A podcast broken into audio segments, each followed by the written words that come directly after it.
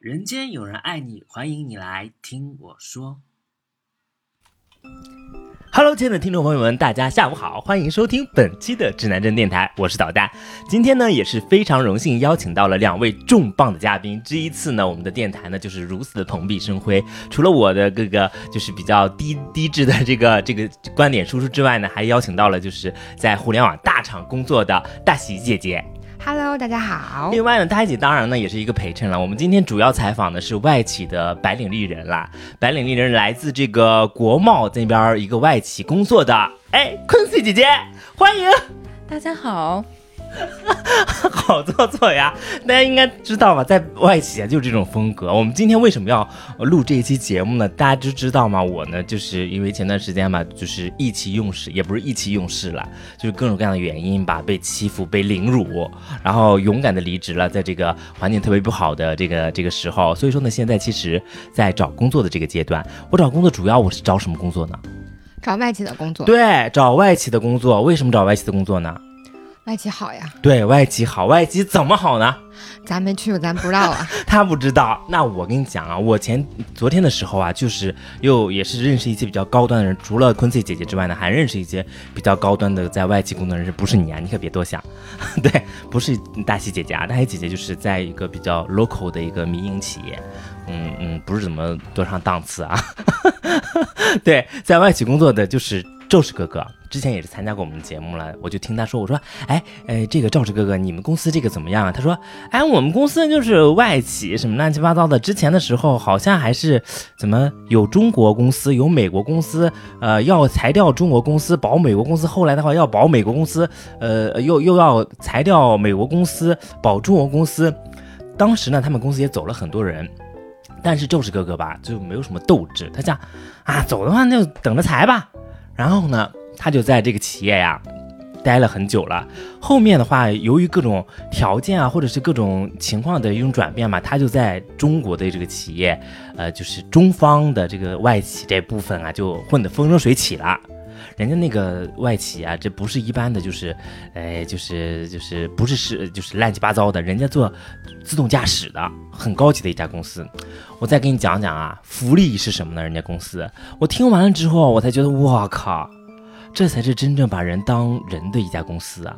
为什么这么说呢？我铺垫了这么多，就是让你有一些期待，有期待了吗？有期待，对，有很多期待了。然后呢，就怎么说呢？他那个公司啊，不管是谁，只要是步行四十五分钟之内到公司的，都会给住房补贴。步行？对。步行四十五分钟，其实也是四公里、五公里左右，我不知道了，因为他那个房子刚好是四十六分钟，导致他没有补贴。那这个分钟是拿什么来衡量？那这个分分钟是拿什么来衡量？啊，这个我暂时还不是特别清楚，应该是百度的那个导航。导航是吧？啊，那他四十六分钟是可以的呀。不，四十五分钟之内。之内？对。哦。他四十六分钟的话就有点太远了，太远了，所以说就不行了。太惨了，他。对啊，就是很惨啊。然后呢，除此之外呢，还有很多，他的工资呢是高于呃行业的平均水平的，反正比我这种老逼灯工资要高很多。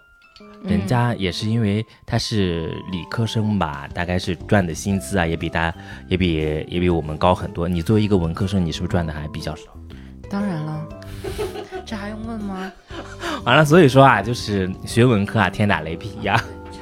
就是之前毕业的时候就流传一个，就是说如果你毕业的时候是粉领，学学士服是粉领，那你出去大概的工资就是在七千左右，七八千左右一线城市。如果要是小城市的话，就是三千，因为粉领就是文学学士嘛，就是不值钱啊。所以说啊，大家都要就是还是往理科这个方向去发展啦。对，因为真的就是你看周氏哥哥，人家就是研究生毕业，九八五，理科，然后。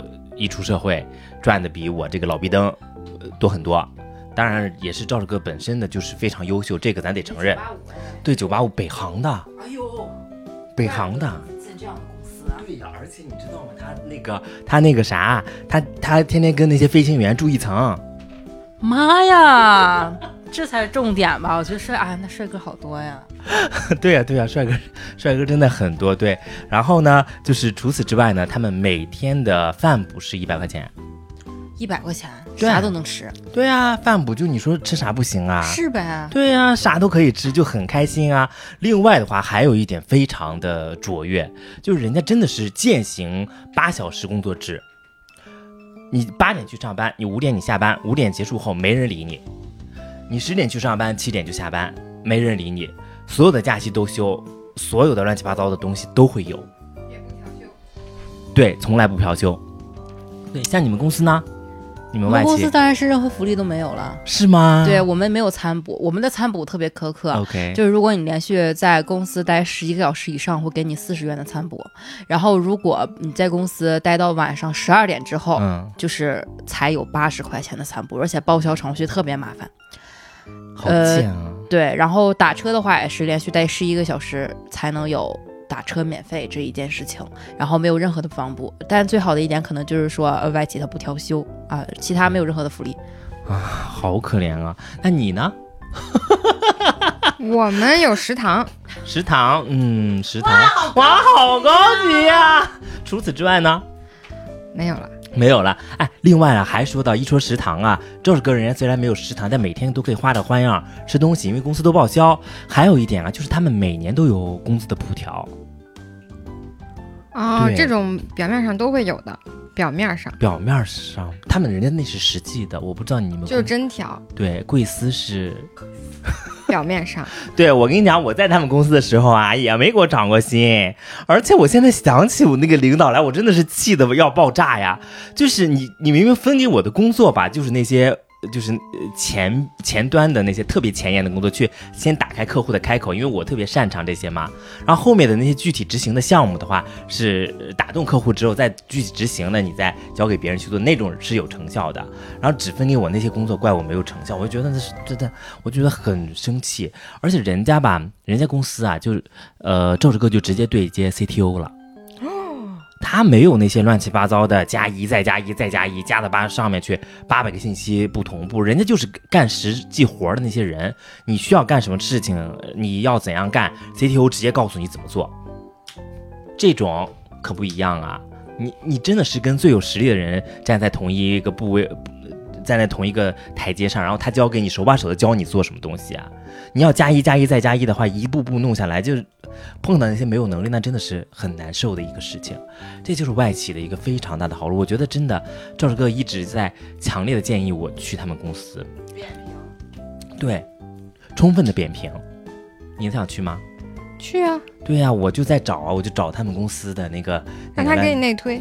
对对，后来的话发现，就是好像还是理科生比较吃香，因为招的全是程序员之类的东西。对，有没有数据分析啊？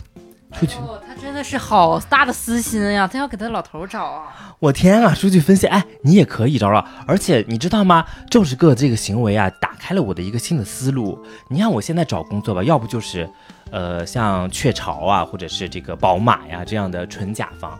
你看我野心是不是很大？很大很大野这 我 Big 宝马我宝马它纯英文的，我就看了一眼，我哎 responsible for something I don't know 的一些东西，我想管他怎么着的，marketing 了 manager 了投，我就投了，我也不管他具体怎么着，我想我投完了之后，你你你找我面试，再考验我英语，觉得我不行的话，你再把我涮下来，而且我英语还可以，是吧？那这样对啊，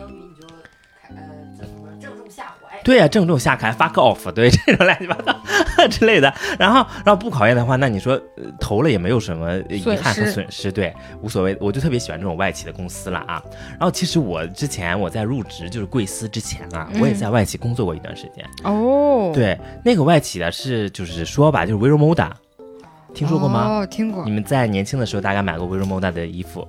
也是年轻的时候会犯过一些错。对，年轻的时候犯过一啊，那么丑吗？那衣服 没有了。就是我当时的话，在 Vero Moda 的时候，是在也是在市场部的一个工作。我发现其实我就是怎么说呢？呃，Vero Moda 非常让我开心的一点吧，就是六点的时候全员都没了，没了，对 全员都消失。对，全员，但我在那边我加班加班到七点半，你好卷啊！我卷死了！我加班到七点半，我真的整个人震惊的一个东西。然后嘛，就是嗯我不知道，我这个人大概也是我现在在反思自己啊，就是我大概跟很多人关系不是特别和睦的一个原因，就是因为我这个人真的是太高级了，我没有办法就是向下兼容，我真的没有办法向下兼容，你能吗？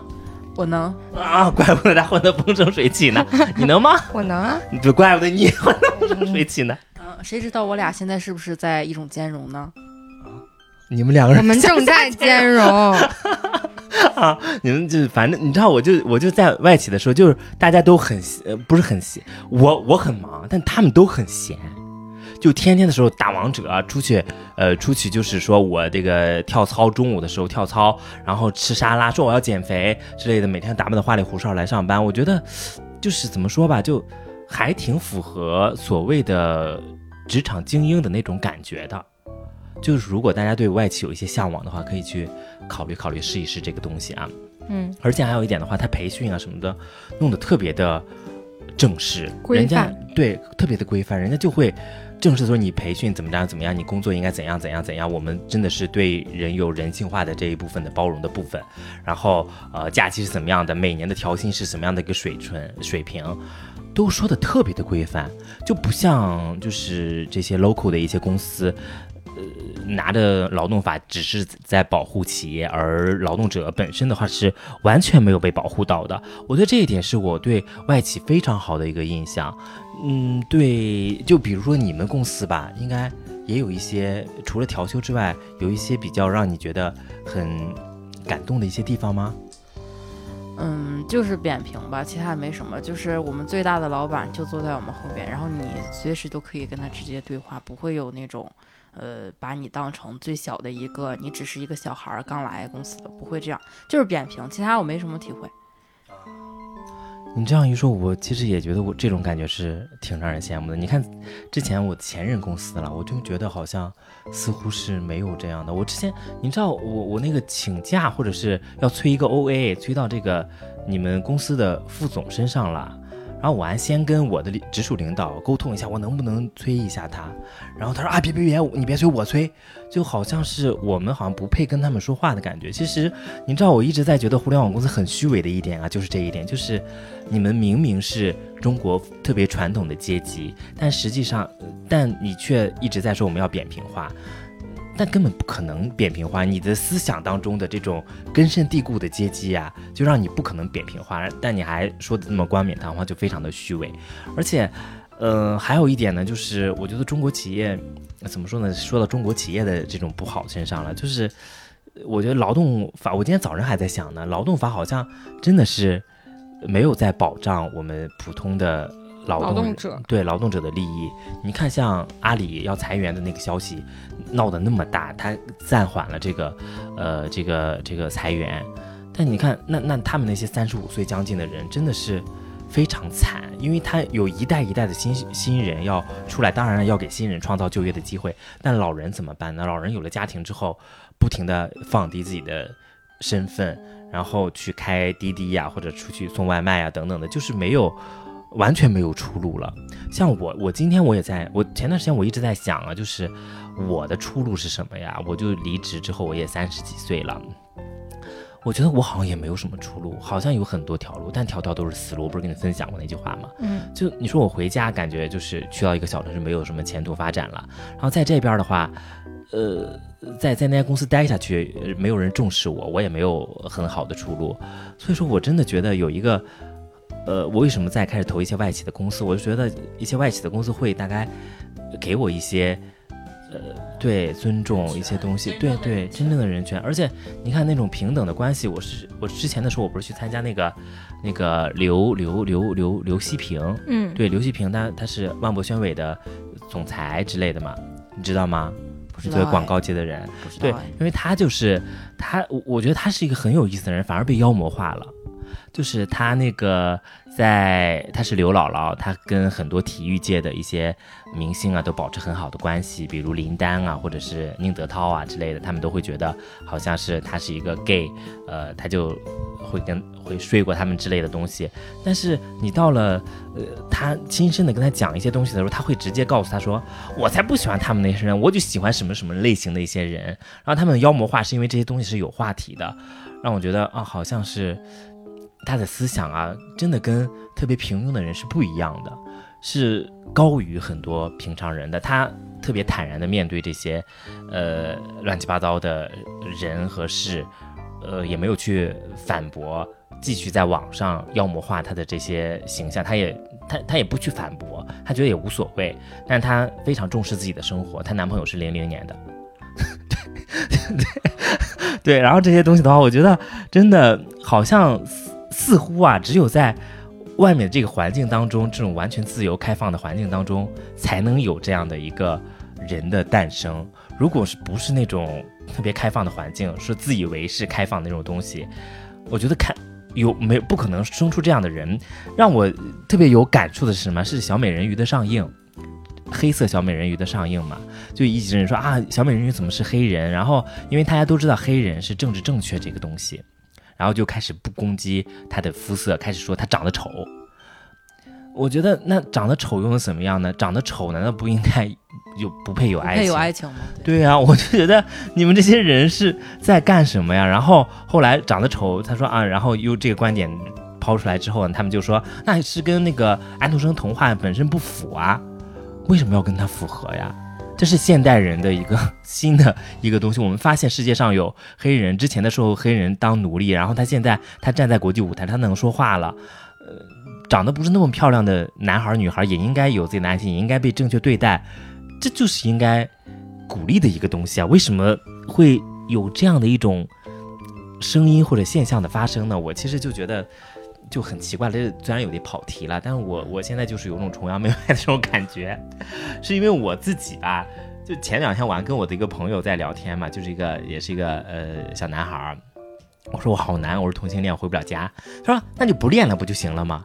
我就感觉啊，好像很多事情就是大家的思维啊还是比较狭隘的，就是。就就所有的规则呀，还是为什么我们这么听话？我们的规则对我们造成这么大的影响？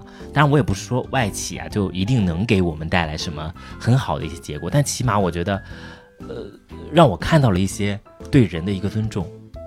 对，是这样的。对，目前呢，我是暂时就是这些观点。我当然我说的一些乱七八糟的东西，我继续还会。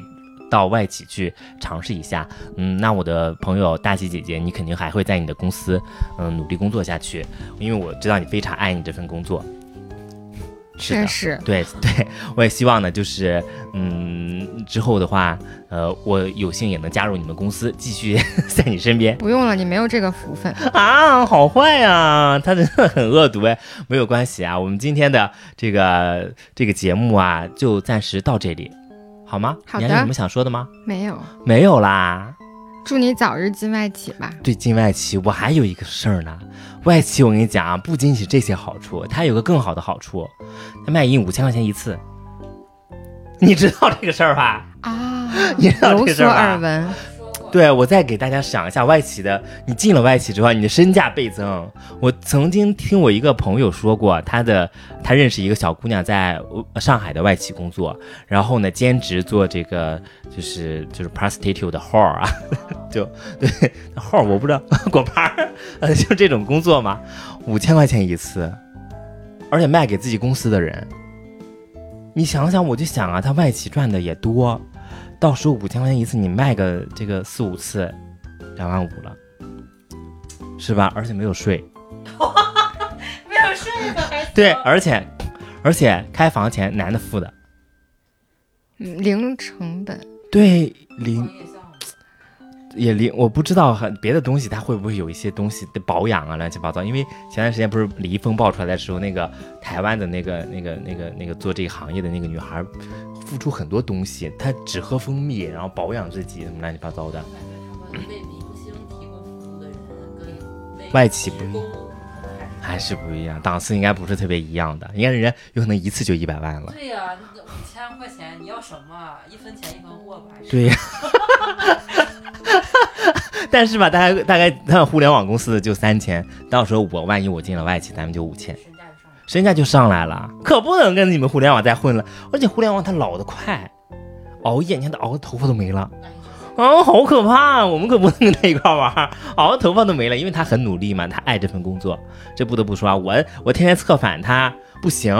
非得要工作呀，我真是服气儿了。那就努力工作吧。那我们到时候就赚更多的钱，然后就嗯嗯，到时候可可怜可怜他，给他资助资助他，弄一个植发的一个项目给他，好不好？好的，谢谢。没有，不用谢，不用谢。那我们本期节目真的要结束了，希望当然了，刚才那个只是一个例子啊，不是说我真的要去，因为我姿色真的是不够了啊，够够，够吗？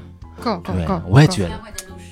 对，我跟你讲，赵氏哥哥也昨天晚上的时候，我不是坐着他小电动啊，然后他们家去玩猫啊，然后在那说啊，就说我就说，哎呀，真的怎么找不到？他说你这个头像，我那个头像不是拍的挺好吗？就社交软件上的头像，就很招圈内人的喜欢啊。我说真的是没有人跟我聊天儿。我说真不是说，我也知道很招人喜欢，就就拍的好看，就那个粉红色衣服在你们公司厕所里拍那个。啥？一会儿给我看。一会儿给你看看，就一看就 fashion，对，哎，一说这个事儿啊，我今天我我不知道，就有一个男的就跟我在探探上匹配了，嗯，然后他刚开始说了一句话就，就哎直接问价格。不是我直接问价格啊，就就那个我不说了，我到时候下期节目的话，如果就是我还有机会聊这些东西，我再告诉大家啊。然后待会儿的话，姐姐对，姐姐待会儿的时候呢，我就再先告诉喜子和这个昆西姐姐这个到底聊的什么东西好。的，然后我们本期节目呢，真的到这里了，我们下期节目再见，拜拜拜拜。嗯。